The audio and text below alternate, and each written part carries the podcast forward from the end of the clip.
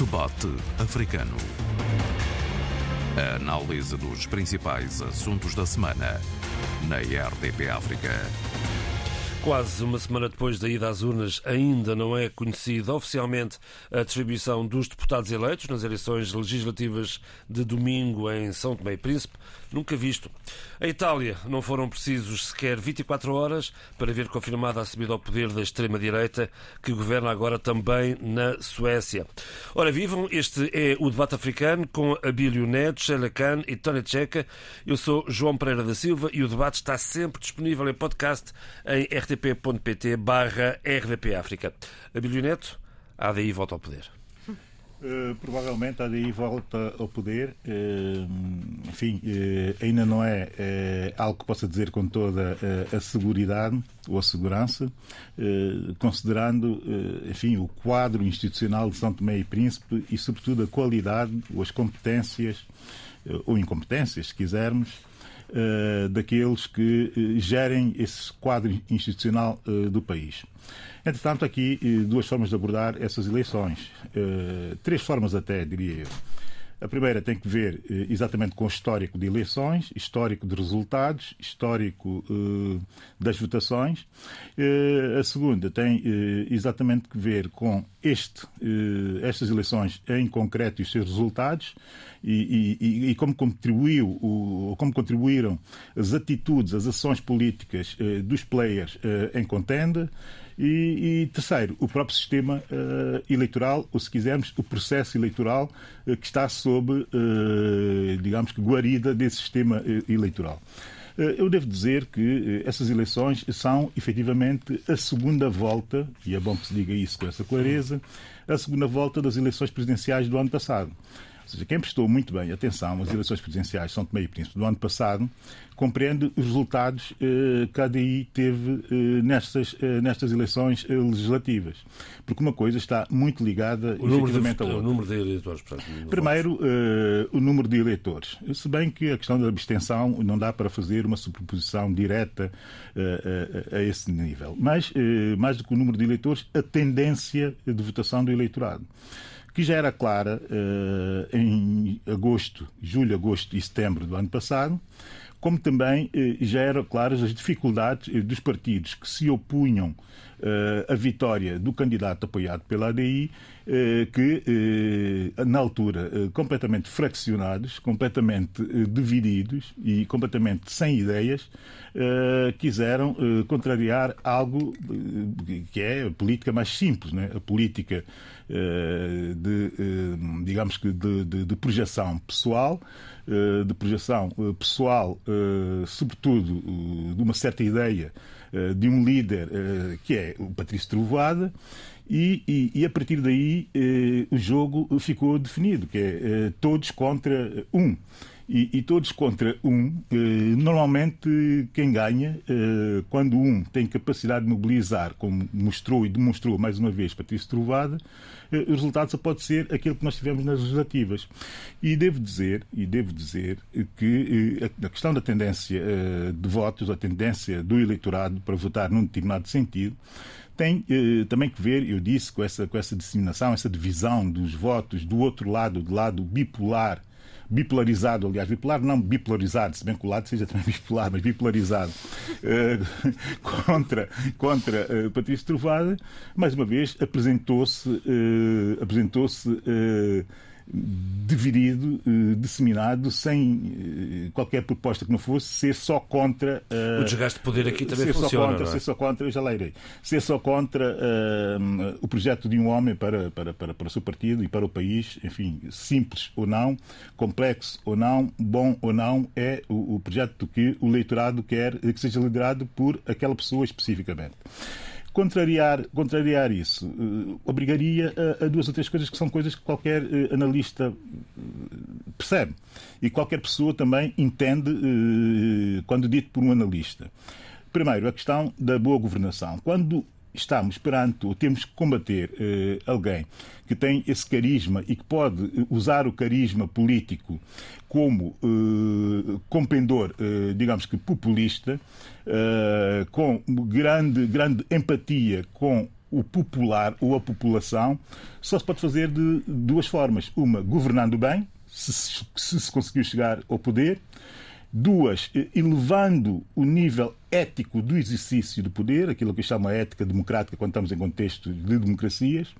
E a verdade é que o conjunto dos partidos que estiveram uh, a governar não fizeram nenhuma coisa uh, nem outra. Uh, eu lembro que há quatro anos, quando a DI perdeu as eleições para a coligação, ganhou, mas perdeu o poder, aliás, para a coligação, eu disse que o governo da DI tinha sido um governo medíocre a tirar para o mal. E esse governo eu posso classificá-lo num, num, num, nível acima, que é o nível do mal a tirar para o péssimo. E, e, logo assim, esse olhar, que é um olhar que é pessoal, é o mesmo olhar que o São Tomense comum tem eh, dessas, dessas, dessas eleições. Eu disse que eram três aspectos e eu rapidamente vou discorrer sobre os outros dois. Uh, o segundo aspecto, uh, que tem que ver uh, efetivamente com o sistema eleitoral, eh, que é o que gera o processo, eh, os processos eleitorais, eh, quer dizer, não foi muito diferente também daquilo que aconteceu nas eleições anteriores, nas presidenciais anteriores, que é essa espécie de confusão para não aceitar os resultados eleitorais. E aqui entra outra vez a questão da ética democrática. As pessoas estão cansadas eh, de compreender o exercício de poder, eh, de compreender o exercício de poder feito pelos políticos de forma pouco ética. Isso cansa e isso eh, é um horror para os são tomenses. Saber por cada, por cada eleição, por cada ciclo eleitoral, a, a, a possibilidade, o risco de haver violência no país, num país que é normalmente tranquilo, uh, irrita as pessoas. E, sobretudo, porque o risco dessa violência é proposto e é manipulado por políticos. E isso uh, já começa a ser uh, efetivamente intolerável. e é, nessa perspectiva, e é nessa perspectiva que entra aqueles que gerem o sistema eleitoral para que tenhamos processos eleitorais ou atos eleitorais eh, transparentes, dignos, eh, sérios eh, e geridos por gente que é neutral. E eu aqui tenho que deixar duas ou três palavras eh, a performance eh, do Presidente da Comissão Eleitoral Nacional. Eu não vou mencionar, eh, porque acho que nem sequer merece essa, essa, essa dignidade, eh, vou tratá-lo por presidente do SEN, que é mais fácil assim, eh, e o espetáculo que esse senhor dá em duas, em duas intervenções eh, públicas que faz, e que já foram tremendamente referidas aqui na rádio, eu também não vou repetir, eu devo dizer que nunca vi nada disto acontecer em parte nenhuma do mundo. Ele eh, faz questão de não usar as competências eh, que a lei lhe dá, eh, que era eh, efetivamente declarar eh, e publicar ou publicitar o mapa eleitoral provisório, provisório, o mapa com eleitoral a, provisório. Com a distribuição dos deputados. Se quisesse distribuir ou não os deputados, a lei não obriga efetivamente a isso. Quem eu pode fazer e deve fazer é já no. Eu reconheço isso, isso é fácil de reconhecer porque a lei não diz isso. O que a lei diz é o, o mapa, mas, o mapa mas eleitoral. conhecendo os resultados distrito por distrito é fácil fazer contas e chegar a, a essa conclusão. Então, estas contas foram feitas pelo próprio Patrício Trovoada, que te, diz que ganhou no 20, e por todos, tem 29 deputados. E por, todos, no, e por todos intervenientes. Quando foram feitas por todos intervenientes, porque se não tivessem sido feitas por todos intervenientes, não teríamos assistido aquilo que estamos a assistir. Isso é óbvio e é evidente. E depois dizer também eh, que naquela eh, declaração eh, comunicação social e ao país que ele faz, depois de se levantar, ele diz uma barbaridade, uma grande barbaridade, que foi dizer que achava que existiam irregularidades no processo. Ele não está lá, ele não tem competências para dizer isso. Portanto, aquilo que ele tem competências para dizer não diz, mas diz aquilo que ele não tem competências para dizer. E faz mais, insiste numa declaração posterior, na segunda dele, e eu termino, insiste numa declaração posterior eh, nessas irregularidades, tendo, e, e, vai mais longe ainda, tendo dito e afirmado que ele presenciou essas irregularidades. Epa, mas esse senhor é o presidente da Comissão Eleitoral Nacional. Se presenciou, sabia perfeitamente bem como agir, ainda mais sendo jurista e sendo magistrado. E não o fez. E não o fez porquê? Primeiro, não deu os mapas eleitorais para acontecer aquilo que parece estar a acontecer hoje de manhã em São Tomé e Príncipe, que é inventar essa coisa uh, verdadeiramente mirabolante de que pode haver coligações depois já do apuramento distrital de votos. Isso não existe em lado nenhum, nem sequer existe na nossa lei eleitoral, que obriga a que os partidos e as candidaturas, Tem que fazer coligações as candidaturas prévias, e as candidaturas coligadas devem ser propostas, naturalmente, previamente ao Tribunal Constitucional. Temos que rodar pelo, pelo, depois, pelo e depois terminar a dizer o, o seguinte, e que, isso, e, que esses, e que esses mandatos são uh, naturalmente aferidos a partir uh, dos resultados das candidaturas, tanto de coligações como de partidos políticos. Isto está claro na lei. Portanto, não vale a pena estarmos aqui a criar Sim, grandes, grandes. Tony Checa, e que dizer de chegados quase uma semana depois das eleições e ainda não sabemos onde é que os deputados foram eleitos? Bom, eu quero crer que realmente existem anomalias em todo este processo Basta ouvir atentamente os registros que foram sendo feitos pelas diferentes, pelos diferentes intervenientes, uh, mas eu gostaria de recuar um bocadinho para falar de como eu vi, como é que eu ouvi, como percebi, como senti a campanha em termos de propostas de ideias. Nesse aspecto, devo dizer que contrariou o clima ameno e sereno que presidiu todo o processo, mas em termos de propostas de, govern de governação, em termos de ideias, teses, o que fazer, como fazer, como corrigir, temos que reconhecer que foi fraco. Portanto, as, as, as pessoas, os candidatos, optaram por questões muito pontuais, eu ponho tal produto mais barato, coloco isto aqui, faço isto, faço aquilo, mas em termos de políticas das grandes linhas, realmente foi de uma pobreza que nós temos que registrar. Certo. Agora, em relação ao comportamento do juiz eh, José Carlos Barreiros, que é o presidente do SEN, eh, ele, quando diz que não apresenta, não termina, portanto, a leitura de tudo que aconteceu, que isso é da competência do Tribunal Constitucional, e mais, ele acrescenta: houve um acordo com todos os partidos para que assim fosse, para que assim seja. E não foi desmentido, nem pelos partidos, nem pelo Tribunal Constitucional. Portanto, aí, aí há alguma coisa. Não digo que haja gato, mas há, um, há aí qualquer problema que não está em sintonia com aquilo que são as observâncias que devem presidir a todo um processo desta natureza, que a bitola tem que ser a mesma e os códigos de interpretação terão que ser os mesmos. E se alguém falha, é, tem que ser denunciado, sobretudo quando é a pessoa que, que lidera uh, o, o o, o CEN. Portanto, isso, nesse aspecto também eu tenho algumas reservas e não posso, de forma nenhuma, uh, concluir nada. Até porque o líder do MLSTP levanta outras questões eh, de, de, fraudes, de anomalias, uma série de coisas que ele apresenta e até agora eh, caiu em saco roto. Portanto, quem de direito não rejeitou e a demora na, na, na, na apresentação dos resultados na sua totalidade engrossa e alimenta, de facto, este clima de, de, de, suspeição que é grave. Portanto, não devia acontecer e o povo santomense, de facto, não merece isso. É um tratamento que não corresponde à forma cívica, correta e ordeira na sua participação neste pleito eleitoral. Sheila Cano.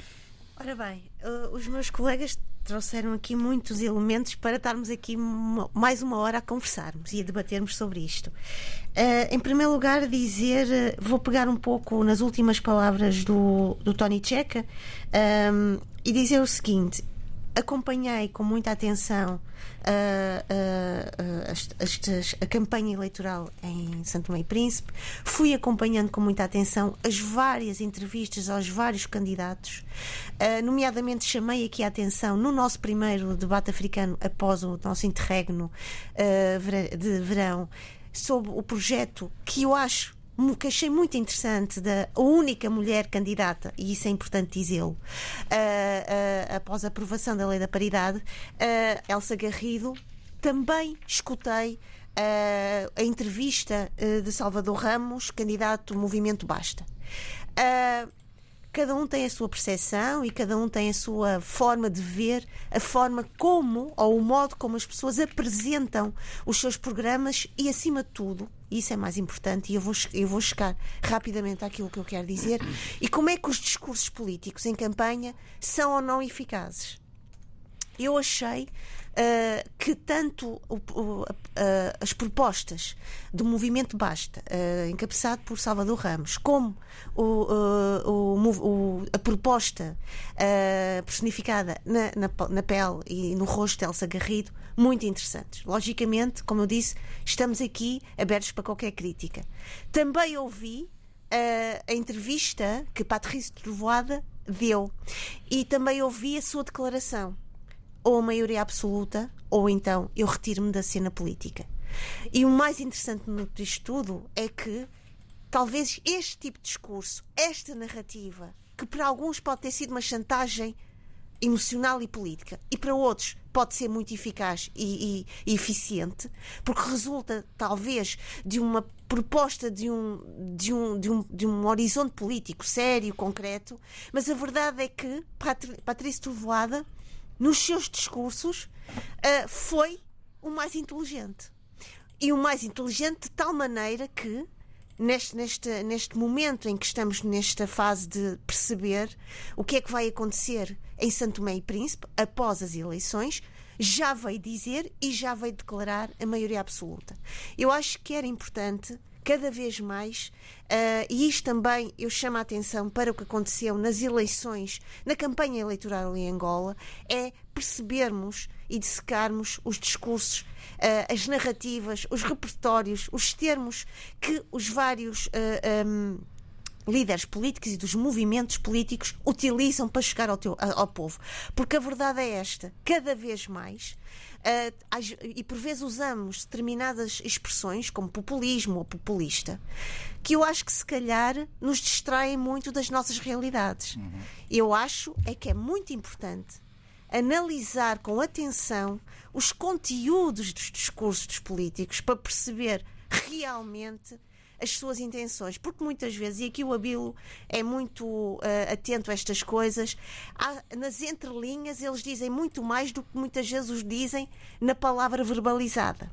E lendo os discursos e mapeando os vários termos e, acima de tudo, os conceitos muitas vezes escondidos nesses discursos, percebemos muito bem que não estamos só a falar de populismo, nem estamos a falar só de populistas. Muitas vezes estamos a falar da incapacidade que estes políticos têm.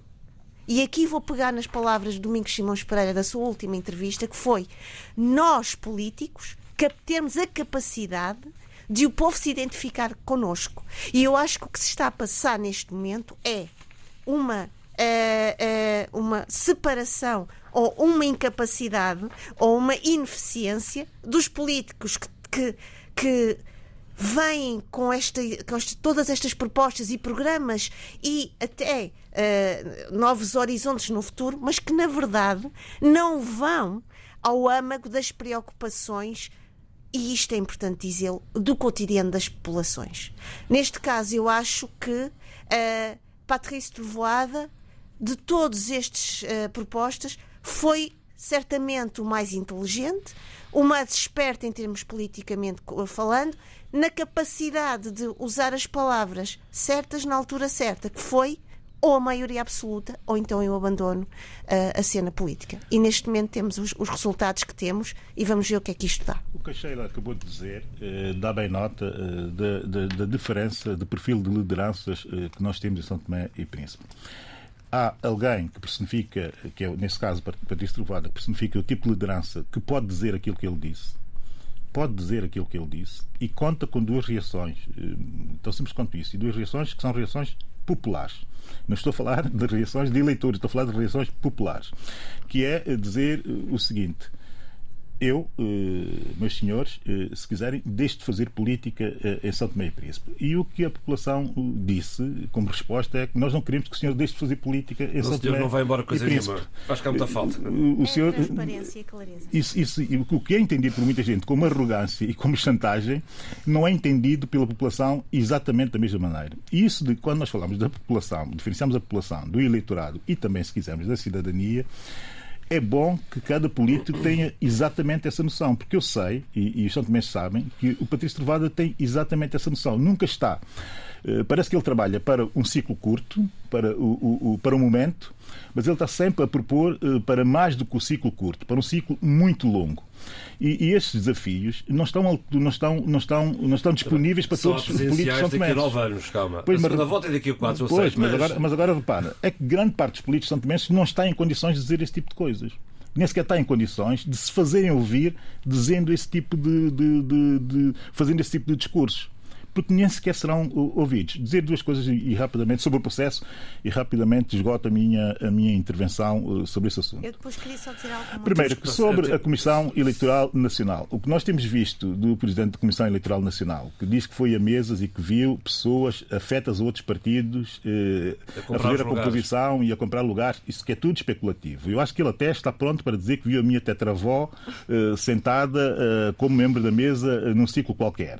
Ele está, é, é, naturalmente, alguém disponível para fazer esse tipo de afirmações e, e se calhar prová-las.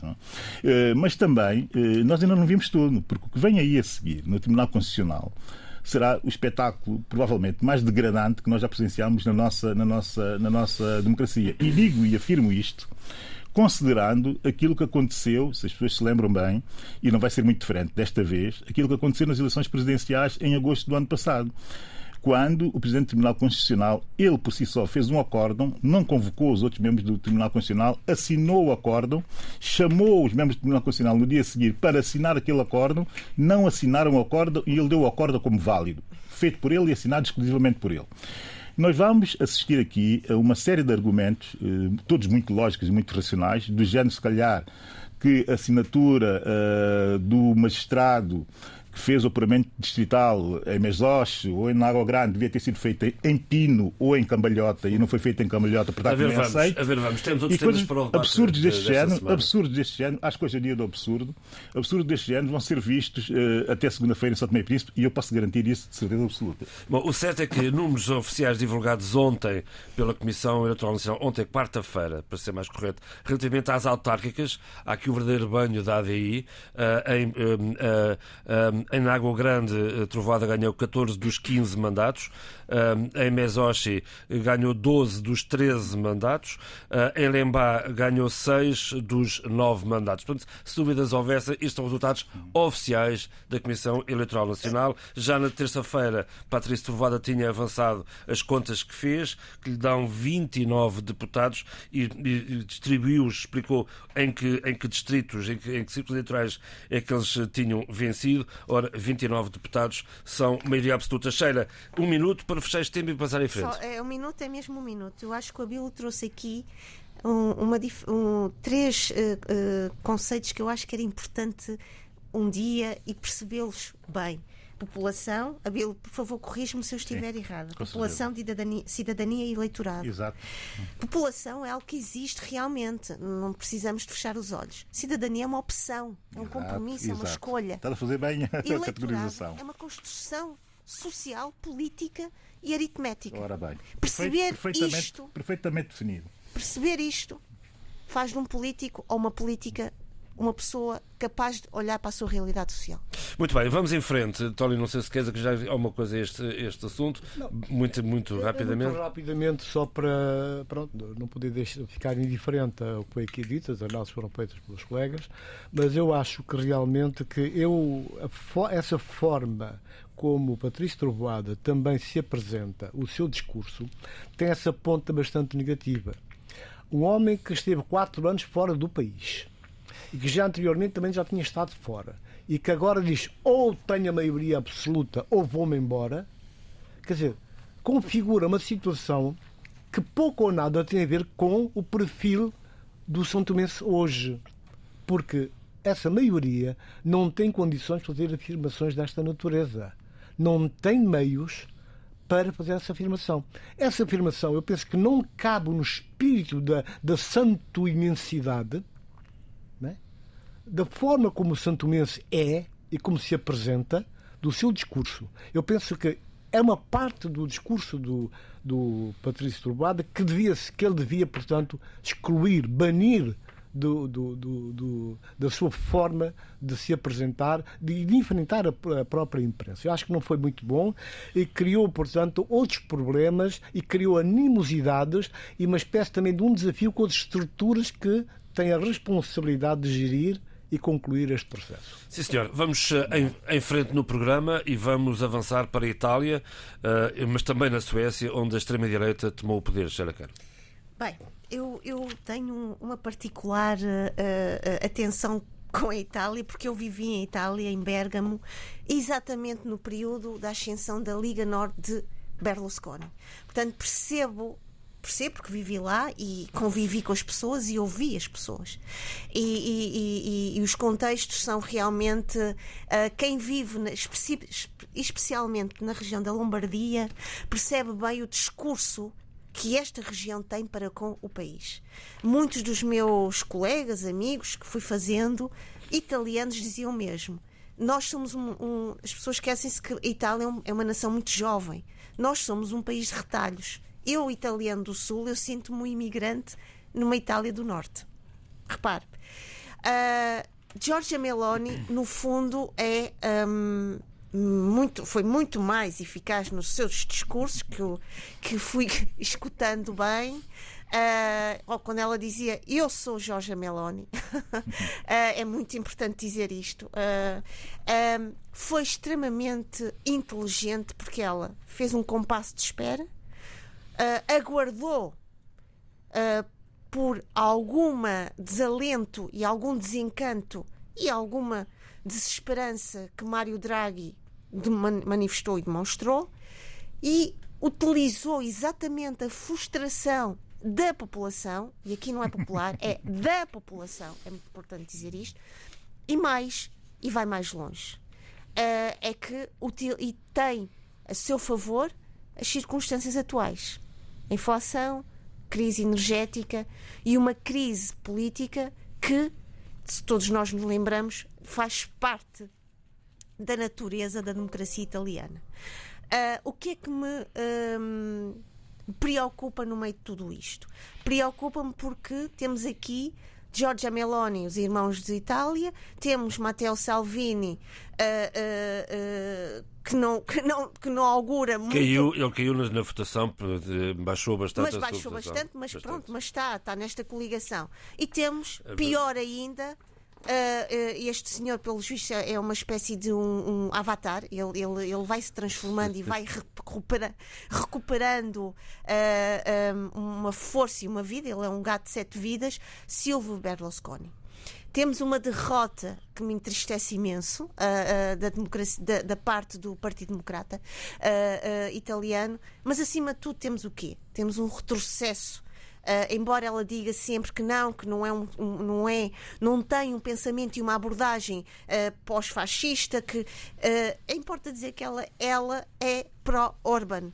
Ela tem uma visão de uma Europa que não é uma Europa fraternal, não é uma Europa igualitária, é uma Europa para ela que deve fechar os, as portas aos, aos migrantes, é uma Europa cujas minorias étnicas, culturais, as minorias de género vão ter problemas. E acima de tudo, uh, eu não sei até que ponto todo o seu discurso, e aqui é preciso dizer em que ela diz: Eu sou mulher, católica e romana. Portanto, questões como o aborto podem estar aqui extremamente. Uh, eh, um, ehm, colocadas numa situação muito complicada para as mulheres. Já vi até reportagens de casais de, de mulheres preocupadíssimas como vai ser uh, os direitos LGBT nesta nova Itália. Agora, uh, a, a Giorgia Meloni não, apesar de ser para já uma voz nova, é a primeira, ou vai ser, a primeira ministra mulher italiana uh, tem, e é preciso dizer, um contexto europeu complicado. Podemos, só para terminar, uh, uh, João sim, Pereira, sim, sim, podemos, não nos podemos esquecer que a Liz, a Liz Truss, recentemente, que era este balão cor-de-rosa, já começou a ter problemas no Reino Unido. A coisa já não está fácil para ela e já há quem diga que, que, que, que o percurso dela não vai ser assim tão prolongado como como muitos queriam. Portanto, é ver, vamos. vamos ver o que é que a Georgia Meloni vai fazer e como é que ela consegue fazer. E até, onde, é que... até onde vai. Exatamente. Aquilo, só para terminar, o, qual é que é o problema? Estamos a ter uma Europa hum, que, de um lado, começa a congregar-se e a unir-se. Temos a Suécia, Já temos a Hungria, Sim, temos senhor. a Polónia. E depois Tcheca, temos Itália. uma série de, de outros uh, países que também, infelizmente, a Vox uh, uh, em Espanha e o Chega em Portugal. Feitas estas Desculpe lá, esse, esse uh, Tony Checa é que a Itália, eu vivi lá quatro anos e, e, e bate cá, cá dentro muito forte. Muito bem, muito bem, muito bem, deu para perceber. Uh, pronto, alencaste toda, todo o período que se avizinha, que se vislumbra, uh, com nomes, etc, etc. Muito bem. Agora, eu, eu gostaria de começar por dizer o seguinte: recuar um bocado no tempo e no espaço para dizer que a Itália, a Itália pagou, está a pagar muito caro o derrube do governo do Mário Draghi. Do Mário Draghi. Eh, e isso realmente vai ter repercussões e consequências maiores quando este grupo de facto assumir a governação. E vai assumir. E vai assumir num ambiente que lhe é favorável. Primeiro porque as críticas que fazem que a própria a senhora vencedora, Georgia, que faz a União Europeia, são contundentes e encontram eco mesmo junto de camadas que ideologicamente não se identificam nem se perfilam na linha da senhora e dos seus comparsas, mas que sentem no dia a dia, hum. sentem no, no, enfrentar da vida problemas graves de subsistência. Portanto, o terreno é fértil. E depois, se nós olharmos para o contexto europeu, para as políticas que vinham sendo desenvolvidas, que hoje concluímos que, ao fim e ao cabo, não agradam nem a gregos nem a troianos, mas a verdade é que criaram essas políticas, criaram as condições para esta situação. A Itália paga uma fatura, portanto, por erros cometidos internamente, pela forma como puxaram o tapete ao Mário Draghi, mas também, ao mesmo tempo, é vítima de toda esta situação. Uh, e é, é, bom não esquecermos que a Sheila caracterizou bem a Itália, mas é preciso dizer que a Itália não é um país qualquer, é uma potência dentro da Europa. É a terceira. É, é uma potência com condições, inclusive, para, na hora das decisões ou da preparação das decisões, ter uma palavra bem mais forte para dizer. E vai dizer e vai fazê-lo. É preciso olhar bem para a Europa, o que está a acontecer, o que já aconteceu com a Suécia e que vai acontecer com outros países, eh, num futuro não muito longínquo, infelizmente para perceber que realmente os danos vão ser grandes, grandes, enormes, eh, à escala maior e que vão pôr em causa as políticas da União Europeia e essa unidade que existe hoje vai ser ferida. Porque há países, há regimes, há chefes de Estado que estão à espera ou que estavam à espera de uma situação deste género. Porque esta situação, agora, depois da Suécia, na Itália, quem diria Suécia? Uhum, uhum. historicamente, com aquela posição de moderação, social-democracia, no bom estilo, solidariedade, e hoje em dia está num radicalismo de direita assustador. Eu tenho uma relação muito próxima, muito íntima com a Suécia, por razões laborais, mas por razões também de fraternidade e de amizade, e realmente o que vem não indicia nada de bom porque realmente agora vão encontrar mais forças e mais, mais apoios internos no sistema europeu para radicalizar as, as, políticas. E depois há, outro, há uma outra situação que não podemos deixar de equacionar, puxar para esta, para esta análise, que é a guerra na Ucrânia. Por mais que não se queira, a verdade é que ela vai contar e vai influenciar muito. Porque este grupo do, do que representa tudo que existe de radicalismo de direita na Europa tem posições de uma ambiguidade enorme e este terreno, esta situação de guerra, é quase como um, uma, é, um, é, é, um, é um dado que se lhes oferece para jogarem de uma forma muito mais forte e criar maiores problemas, não só na Europa, mas no mundo todo. Porque uma das coisas que vai acontecer é a radicalização em termos de, de proibição de fechar as fronteiras, por exemplo, que há aquele problema dos migrantes, particularmente a Itália. E duramente vigiadas com medidas repressivas. E uma das questões que a Sheila pôs há bocado que é preciso ter em conta são as liberdades conseguidas e conquistadas que nós achávamos que já eram definitivas, a questão do género, a, a defesa das minorias, tudo isso. Pois a questão do aborto está metida, está incluída no, no grande pacote do género. Uhum. Quer dizer, isso tudo vai recuar. E depois, se nós olharmos para países onde ainda hoje existe uma democracia com algumas garantias que conferem algum outro conforto, a verdade é que há avanços consistentes da extrema-direita em vários países, nomeadamente Portugal. Bem, eu tenho essa, esse mau hábito, essa tendência de olhar para esses, eh, essas ocorrências, digamos, europeias ou internacionais, eh, ligando-as ou tentando ligá-las eh, à África ou à civilização africana. E aqui há dois aspectos, lá volto eu ao número de aspectos, mas há dois aspectos que me saltaram, me saltaram logo à vista, tanto daquilo que está a passar na Suécia como aquilo que está a passar uh, em Itália. Uh, porquê? Exatamente, primeiro, porque são, o primeiro aspecto, porque são dois países que em determinado momento da sua história tiveram ligações de cooperação com os países africanos no esforço para o desenvolvimento bastante relevantes. No caso da Suécia, eh, ainda antes das nossas independências, saiu recentemente um estudo que aponta a Suécia como o maior investidor, o maior investidor, repito, o maior investidor digamos aqui, financiador dos movimentos de libertação em África, duplicando o valor disponibilizado pela União Soviética à altura. Eu volto a repetir. O maior financiador das nossas, das nossas lutas de libertação.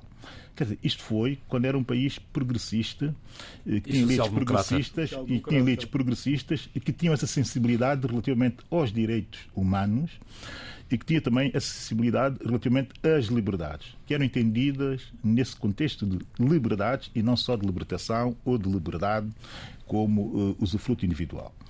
Portanto, temo que nessa perspectiva que haverá algo que já vinha tendencialmente a acontecer por via da evolução da própria economia sueca, mas que tenderemos aqui a baixar cada vez mais eh, o nível de cooperação com esse país, que é fundamental ainda para alguns países africanos. Uhum. Eh, mais do que isso, eh, também vimos baixando a questão da ética da cooperação norte-sul porque a Suécia tem, sempre teve a postura uh, de influenciar na subida da percentagem do PIB dos países a norte para transferência uh, no esforço pró-desenvolvimentista a sul vai perder naturalmente essa, essa, essa, essa postura ética relativamente à inter-relação norte-sul. O mesmo com a Itália. Uhum. O mesmo exatamente com a Itália.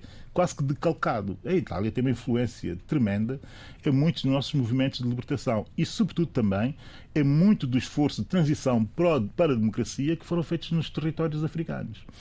É evidente, é evidente que isso tudo marca e influencia também a forma como os africanos olham para aquilo que está a passar uh, nessas realidades que, no caso da Suécia, eram entendidas, do ponto de vista ideológico, como modelares. Segundo aspecto, que esse aspecto é o aspecto mais profundo e que deve merecer muita reflexão das elites africanas, que é o seguinte. Eu olho para as características da senhora uh, Meloni, as características ideológicas da Jaja Meloni, se bem que ela insista muito não ser uma pós-fascista e que é muito mais uma conservadora clássica, no sentido de Roger, Roger Scruton, que faleceu há muito pouco tempo, uhum. e que aí lavou, foi lavando a sua imagem de radical de extrema-direita que ela tinha uh, no início da sua carreira uh, política e foi efetivamente evoluindo no sentido do conservadorismo clássico para ter essa legitimidade de pedir aquilo que ela conseguiu agora, que era o poder. Que era o poder. Mas ao lado dela eh, temos dois verdadeiros populistas. Uhum. Um populista regional, regionalista, ou independentista regional, que advoga pela independência da Lombardia, não é? o Sr. Salvini. Uhum e o senhor Berlusconi. Não, o senhor Salvini. O senhor Salvini, que é o movimento, que é o presidente da Lega. O senhor, o senhor Berlusconi, que é. O senhor Berlusconi, esse sim, que é a cara do populismo individualizado e personificado, porque não tem rigorosamente nada eh, de ideológico na sua proposta política, toda ela só tem que ver com a sua vontade e com a sua atitude perante o poder ou perante o jogo estratégico da política. E quando eu olho, sobretudo, para essas duas, para esses dois uh, senhores que lideram esses dois partidos ou movimentos, juntando-os aqui a senhora uh, Jorge Meloni, eu fico com a ideia de que, se fôssemos a comparar muitas das propostas políticas dos países, dos partidos históricos, ou dos movimentos históricos da nossa independência e da sua evolução, que encontraremos aqui muitas semelhanças nesse tipo de populismo. Podemos dizer que um populismo é de esquerda e que outro é de direita ou de extrema-direita. Mas eh, essa ideia do nacionalismo eh, essencialista é exacerbado. Essa ideia do conservadorismo ou da proteção eh, ou, ou do protecionismo extremado essa ideia de que existe um problema uh, com as elites e que têm que ser combatidas de certa forma, sendo eles próprios elites. Não é? Qualquer um desses faz parte de umas elites. Mas inventam essa ideia. Toda essa componente que é fundamental para estruturar o discurso da extrema-direita populista europeia, nós encontramos muito, mas mesmo muito, mas mesmo muito, com a legitimidade histórica de alguns partidos nacionalistas dos nossos países. E convém refletir sobre isso. Muito, Muito bem, vamos, vamos passar à frente. Não, vamos, vamos falar ah. de Moçambique, porque o tempo, o tempo não, não, não, não para. E vamos falar de Moçambique, do, do, de, do, de Filipe Nyusi, que vai estar mais cinco anos à frente da Frelimo. Do partido Frelimo. Exatamente. Pronto. Eh, eh, isto daria eh, uh, panos para manga, porque realmente foi, foi vários programas em torno do Congresso, muito interessantes.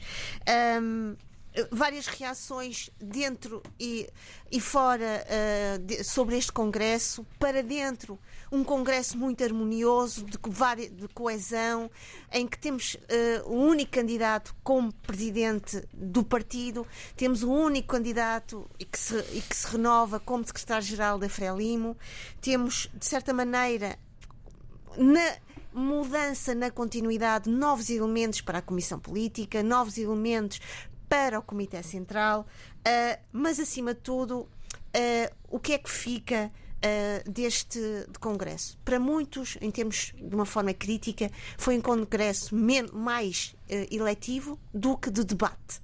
Em que não se percebe bem o que é que virá para fora, para a sociedade moçambicana, em termos de novas pistas de trabalho, de pensamento crítico sobre a realidade. Do contrário, o último discurso, o discurso que finaliza uh, o Congresso da Frelimo, que eu tive a oportunidade de ver ontem, em que estiveram o, os ex-presidentes da, uh, ex-presidentes da República, assim como a nova Comissão Política e do Comitê Central, uh, Filipe Nyusi começa o seu discurso a dizer que estamos num país estável. O que me deixou absolutamente, uh, e aqui eu vou outra vez repetir-me, uh, é importante ouvir e, e, e, analisar bem as palavras, porque. Uh, porquê? Confrontando o discurso de Filipe Niusi, em que diz que estamos as conclusões é que estamos num país estável, é preciso realmente tomar conta de determinadas situações, a corrupção interna e corrupção fora e, e a consolidação nacional e da paz. Joaquim Chissano, na, na, tomada de posse de Filipe Nyusi, como na sua reeleição para presidente do partido, diz algo muito importante, em que ele diz: uh, camarada presidente Nyusi tem a capacidade, tem a cabeça dele que funciona e funciona bem o país ainda continua conturbado com os males. Males que estão relacionados, em que ele foi frisou muito claramente, o tribalismo, a situação que estamos a viver em Cabo Delgado. Acima de tudo, ele diz para a consolidação da paz e relembra e evocou os anos da Guerra Civil com a Renamo, é preciso engolir sapos, sapos vivos em prol da paz. Isto, estes sapos vivos em, em prol da paz, e que foi uma alerta, eu acho, muito, clari, muito claro, e de alguém que tem toda uma experiência, e nós sabemos, Joaquim Chissano, para além de ter sido uh, Presidente da República, tem sido um, uma presença muito ativa em vários dos processos que estamos a viver em Moçambique. Recentemente, ele fez parte do grupo de, uh, da diplomacia moçambicana que trabalhou para um, uh, Moçambique como membro, membro não permanente do Conselho de Segurança da ONU. Esteve lá. Portanto, é alguém que tem uma experiência e uma visão não só do passado, do presente e tem noção deste futuro que é tão próximo. E portanto, eu acho que depois de, daquilo que ouvi e que fui também uh, pensando para mim, eu acho que o que acontece e o que aconteceu com este congresso da Frelimo é exatamente isto: é a mudança na continuidade. Temos para a Comissão uh, Política seis ministros uh, uh, que fazem que vão, que vão que vão para a Comissão Política. O Comitê Central vai integrar o filho mais velho de Filipe Niusi, um dos filhos do Joaquim Chissano, um dos filhos do general Alberto Chipante. Portanto, é realmente a mudança na continuidade. Uma Frelimo, em termos de, de aparelho estatal, mais forte. O que a única. Hum, uma das uh, inovações deste Congresso e que foi recentemente e há pouco tempo uh, uh, manifestado e declarado é que Filipe Niusi pediu e quer um momento de auscultação para ver a viabilidade realista de, das eleições distritais para o próximo ano. Isso realmente vai ser um grande desafio para Moçambique. Alguns Uh, muitos, muitos moçambicanos que têm vindo a pensar todo este processo da descentralização e que nós sabemos que foi um processo absolutamente conturbado, complicado e continua a ser, ceifou muitas vidas, e é importante dizê-lo. Uh, vai ser e será um desafio muito, muito interessante para Moçambique, nomeadamente porque vemos esta Frelima sair de um Congresso de 2022 uh, mais forte em termos de, presença do aparelho estatal, uma RENAM que precisa de se reorganizar e de pensar para si, e agora, em princípio, uh, a sua reunião vai ser agora em novembro, e o MDM que nós vemos que perdeu muito da sua força com David de Simango. Portanto, veremos o que é que vai acontecer para esta democracia, para esta cidadania e o que vai acontecer também por uma decisão uh, uh, em termos constitucionais sobre ou não uh, de levarmos até ao fim as eleições distritais de 2020. Abílio, o que é que vai acontecer? Bem, eu não faço a mínima ideia do que é vai acontecer. A mínima, mas a mínima das mínimas ideias há uma coisa que eu sei que não deve acontecer, uhum. que é uh, o presidente uh, Filipe Niusse apresentar-se um terceiro mandato. Isso, Isso é eu acho que não deve acontecer. Senão tens que alterar a Constituição, porque, não é? Porque eu fui acompanhado do Congresso através das opiniões dos diversos órgãos de comunicação uh, de Moçambique e também tenho que agradecer a Sheila o facto de ter enviado uma série de vídeos sobre os bastidores, mas também o, o comunicado pelo Congresso, né, comunicado enfim, em termos de matéria mediática e televisiva, e, e, e, percebi que, de facto, a questão do terceiro mandato é a questão silenciada uh, à, volta, à volta do. É o, elefante, é o elefante na sala de porcelana. É uma coisa, mas isto, mas isto é muito interessante, isto é mesmo muito interessante, porque uh, define bem o nível de autonomia política que existe dentro dos partidos e opinativa que existe dentro dos partidos históricos dos nossos países. Eh, parece que está proibido eh, emitir-se eh, qualquer tipo de opinião e neste caso até opinião certa sobre o que seja. Ninguém se levantou ou pediu a palavra para se levantar e perguntar diretamente ao Presidente Filipe Nunes se ele tinha na cabeça essa ideia uh, estapafúrdia de apresentar-se ou não a um terceiro mandato. E alguém devia ter tido a coragem de o fazer, quer dizer, com tanto antigo guerrilheiro lá dentro daquele, daquele Congresso. Tanta gente corajosa que lutou contra o imperialismo e contra o colonialismo, e bem e nenhum deles capaz de fazer uma pergunta a um companheiro, um camarada seu, eh, numa reunião do partido, para que se ouvisse eh, e esclarecesse a população aquilo que não deve, tá ou, ou não deve acontecer. Bem, é, é a questão que eu deixo. Não? É? Ele está boa. Tória Tcheca, é, é naquela base todos têm liberdade de concordar com o chefe. Bom, ele criou as condições para isso. É preciso dizer que Nilce, se há uma coisa que não, pode, que não se lhe pode imputar, é que descurou com a organização do Congresso. O Congresso ah, isso foi muito bem organizado, muito bem organizado. aconteceu, muito bem organizado. O Congresso aconteceu numa altura em que ele já tinha as condições reunidas para atingir as metas que ele identificou. Uh, Nilce tem três ou quatro pontos que ele tinha que garantir para chegar ao Congresso. Um deles era tentar estabilizar o máximo a situação no norte de Moçambique, a luta contra o terrorismo, controlar uh, os candidatos eh, para o Congresso e uhum. identificar passar uma grande peneira, foi o que aconteceu, uhum. e lá onde ele não conseguiu, deu a volta, contornou, e algumas figuras históricas, que tem a ver com essa imagem de que, que, que avançaste há bocadinho, de uh, antigos combatentes de liberdade da pátria. Esses vão, mas vão fazer parte do Biro Político, da, da, Comissão Política, Exatamente. mas são figuras quase que tipo bibelôs. Portanto, tirou-se-lhes o pio, até porque alguns de seus familiares integraram a estrutura política. Portanto, aqui há eu acho que não há uma mão e uma cabeça. Há duas cabeças e duas mãos. Uma é do Nussi, há outra que eu volto a insistir, que é o Gabusa. Repare não só do protagonismo do Gabusa no Congresso, e pós-congressos lá fora, dando entrevista, multiplicando entrevistas, considerações, inclusive eh, especulando sobre o que fazer e como fazer. Portanto, essas questões todas têm a ver com a estratégia adotada para manter este grupo no poder, anulando outras tendências e sensibilidades no interior de Freire que existem e que estavam-se a preparar para, neste Congresso, eh, fazer um cheque-mate ao Nilce e ao próprio mais o Gabusa do que o Nilce. Tony Checa. Uh, sim. Ah, desculpa, Bem desculpa. visto, Tony Checa. estou, a acabar, Uhum. Sheila. Agora, é importante. Ele, o, outro ponto que ele queria garantir antes de chegar ao Congresso era o acordo com o FMI, conseguiu. Uhum. Está feito. E a outra questão é a garantia de uma exploração racional do ponto de vista económico do gás. Portanto, E também rápida.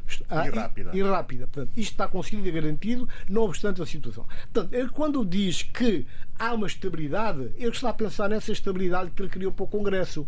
Um Congresso, uma só voz. É um ponto de vista. Agora, é- não é, é Não, é, não é um congresso, não, não é um, uma, uma, é uma muito. paz, exato, não é uma, não é uma paz à escala do país, a, a todo o país, é completamente diferente. São duas coisas diferentes. É porque é preciso notar que o outro ponto do Nilce, que ele agarra bem, tem aí um, um pau grande para bater, é na, na sociedade civil, que ele tem estado a silenciar e cada vez mais, portanto, inclusive com prestação de contas à justiça e à polícia, aqueles que ousam ir mais longe. Portanto, essas condições todas eh, fazem crer que ele está a preparar exatamente aquilo que nós achamos que não, que é Terceiro o terceiro mandato.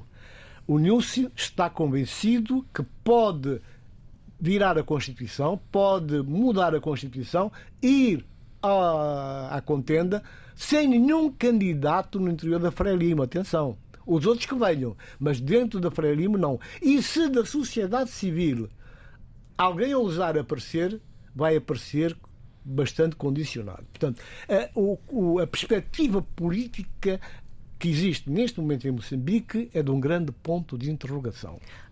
É sim, senhor. E, e há um ponto de exclamação que é: temos 4 minutos João para Pereira, sugestões. Mas só dizer uma coisa Siga, diga, se faz favor, É, que não há sugestões é, esta semana. O discurso de Filipe Niusi, não obstante ser no âmbito do Congresso da Frelimo, é um discurso ouvido pela nação, pelo país. E o país, a população, ao ouvir aquilo, não pode ficar tranquila e, e não pode deixar de reagir. Isto é a primeira, minha primeira eh, minha reação ao discurso dele. Mais do que abusa, as pessoas debateram muito mais aquilo que Joaquim Chissano disse. Porque o que está a acontecer neste momento em Moçambique e está a voltar muito nos debates é esta questão do tribalismo, do regionalismo. Isso é muito importante e é preciso trabalhar sobre isso rapidamente. Porque Filipe Nyusi, porque ainda esta semana vimos ataques, terrorismo em Cabo Delgado e, portanto, Filipe Nyusi não pode apenas eh, falar para as circunstâncias pontuais e de momento, pensando que o país é que são aquelas pessoas que estiveram na Matola, no Congresso, a ouvi-lo.